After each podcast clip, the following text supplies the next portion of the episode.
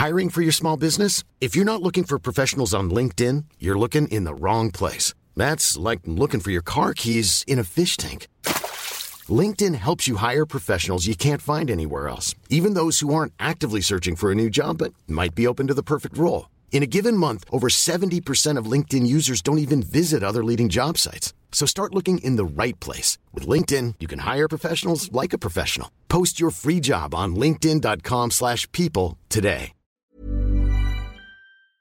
Hello, my wonderful, beautiful friends. Welcome back to r slash pro revenge, where you'll hear stories about people getting what they deserve, and the stories are super satisfying. Guys, I hope you're having the best day today, wherever you are. And in today's episode, there's gonna be three stories. The first story, OP gets revenge on a restaurant owner for not paying him. The second story, OP tells a story about her mother, and we'll finish up with a story where an ex army boss goes on a power trip and learns a valuable lesson of why you should never yell at employees. My friends, I do hope you enjoy the stories today and do hit that subscribe button for future revenge stories. Let's dive in, shall we? A few years after I started my business, I was asked to clean up and optimize a number of PCs in multiple locations, as well as set up some forums and templates for a new client who owned a local restaurant. The work was performed over a space of a month due to scheduling conflicts and school holidays, but on completing the last of it, the client confirmed verbally that he was happy with all I'd done, and to go ahead and send an invoice. I emailed an invoice for a sum just in excess of 400 pounds. I waited for payment, but never heard anything. I sent reminder emails, called and left messages, but no response. Eventually, a couple of busy months passed, and I met the client by chance at a local supermarket.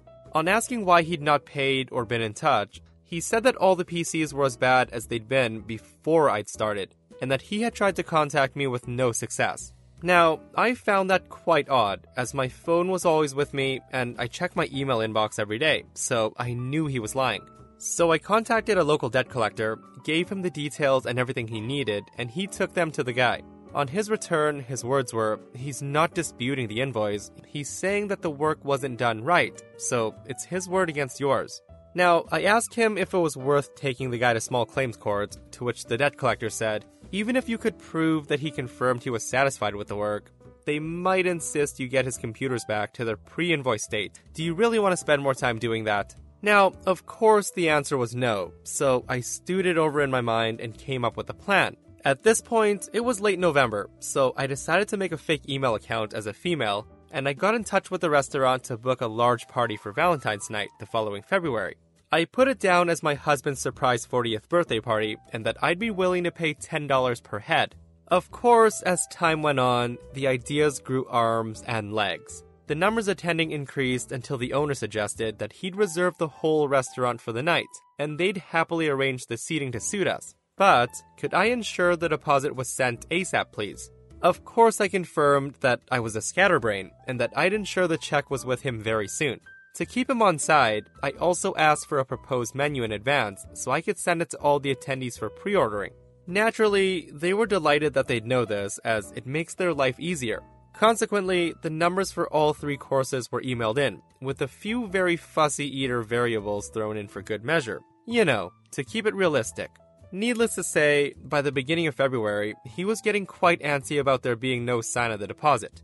But I reassured him that the check must have been lost in the post, so I'd send another by special delivery. I also asked if they can ensure that somebody was there to sign for it. Now, I knew the owner lived about 25 miles away, and the restaurant did not open till 5 p.m., so he'd have to come in very early and hang around waiting for it. A few days before D Day, he'd obviously had enough. He emailed in a spat saying that they'd turned away numerous inquiries, had no deposit, and could no longer hold back on taking other bookings. This time, I didn't bother replying. My part was done. My wife and I were at another restaurant close by for our own Valentine's meal. And after, we decided to take a walk past the guy's business premises to see just two cars in their parking lot, one of which I'm sure was his. I'm not sure how much he must have lost out on that night, but knowing the prices, I bet it was significantly more than 400 pounds that I'd invoiced him. My friends, I absolutely love this story. So Valentine's Day is one of the busiest days of the year for restaurants, so OP can rest assured that he cost the owner potentially thousands of dollars that night. Absolutely brilliant revenge. He really should have paid that 400 pound invoice. So, a little backstory here. I did not grow up in the best environment. I've seen and been through some crazy things, so of course I have some wild stories. My biological mother is quite frankly one of the worst people on the planet. I've suffered a lot of mental trauma from her. She's addicted to meth and is a Christian, but with a touch of insanity. She believes that she's a saint, yet she can't get the Bible right. For instance, I was originally supposed to be right handed, but because of her deluded belief, she thought that that was the devil's hand. So, she put a sock on my right hand and forced me to write with the left, and would hit my right hand with a metal ruler if I tried to use it. I'm sure many of you know that the left hand is actually the devil's hand, ironically, really. Luckily, the last time I ever saw her was when I was 10 years old. At 16 years old, five years after I'd been adopted, she found me on Facebook and I tried to give her a chance, but she barely talked to me and never apologized for anything, so I left it at that. I want to make it clear that we do not have a relationship. So, fast forward some years. I've just turned 20 years old and I'm making my first big move. I moved several states away and went to meet my biological father and his side of the family, and I agreed to work with him. They are amazing people. I got to live in a big city, have a cool but very dangerous job, and party with rich people on weeknights. I was living it up. My dad stood back, let me have fun, and made sure I was safe, all the while posting me on his social media. Now, my mother was on his social media, and she saw it all. After almost a year, I guess she finally lost it. I had no idea she knew where I was or what I was doing because I didn't have her on any of my social media, but that all changed. She found my Instagram and sent me a private message, and what I would endure was enough to send me off the rails. The first message I got was her telling me about how much of an ungrateful person I was, that I ruined her life, and that she should have killed me when she had the chance. She also said that I asked for and deserved everything that was done to me in her care. I, of course, defended myself, telling her that she doesn't know a damn thing about me and that she couldn't tell me what I was or what I wasn't and that she was no mother of mine. Now, here comes the disturbing part. She accused me of sleeping with my own father, and I actually felt sick to my stomach having to read something that messed up. And this is when the anger finally took over, and I was out for revenge. I wanted to take what gave her value, and I know this woman better than anybody. She believes that what gives her value is having a man, and I took him from her. Yeah, I know it sounds bad, but trust me, it's not what you think. Let me explain. Because she messaged me on Instagram, I obviously had access to hers. Mine was private just in case she decided to re enter my life. Hers, on the other hand, was wide open and I could do all the snooping I wanted. And that I did. I no longer had access to Facebook, but my dad mentioned that he did. So I did the obvious. I got on his account to see if they were friends, and they were, so I did some more snooping. I found out a few more things. One, she had a boyfriend that she flaunted, and two, he's got three beautiful little blonde haired, blue eyed girls. They were all living in my deceased grandfather's house, and this is when my plan sets in motion. I convinced my dad to pretend to be an uncle that was worried about my mental health, and of course worried about the safety of those three beautiful little girls, which I truly did worry about. I worried because if she could do those things she did to me, her own daughter, who knows what she was doing with those three girls that weren't hers. I had him call the CPS department that handled my case. Surprisingly, after 10 years, they still remembered me, but more importantly, they remembered my biological mother. I listened in and whispered in my dad's ear the entire time. I had him play the uncle because I was afraid that if it was me and my dad against her, they would suspect collusion. So Worried Uncle was the perfect third party, and we told CPS everything. We told the person every disgusting message I got, and I could hear them typing it all into the computer. We also made sure they knew the fact that I went through a closed adoption, and that I get to decide whether or not I'd like a relationship with her. I clarified that I do not want that, so not only was she breaking the law by contacting me, she was also doing it in a harassing manner. After long talks about the messages, the lady asked my uncle if there was anything else she should know about. And this is where I took her man. I made sure my dad told them my grandfather's address, her boyfriend's name, and the fact that he has three little girls living there with her. We voiced our concerns about the safety of those kids, stating that she abused her own daughter to the point that the state had no choice but to take her one last time to ensure the little girl's survival, and that she is not allowed to be around kids. To which CPS lady responded, You're right, she's not allowed to be around children. We'll be out to that location as soon as possible.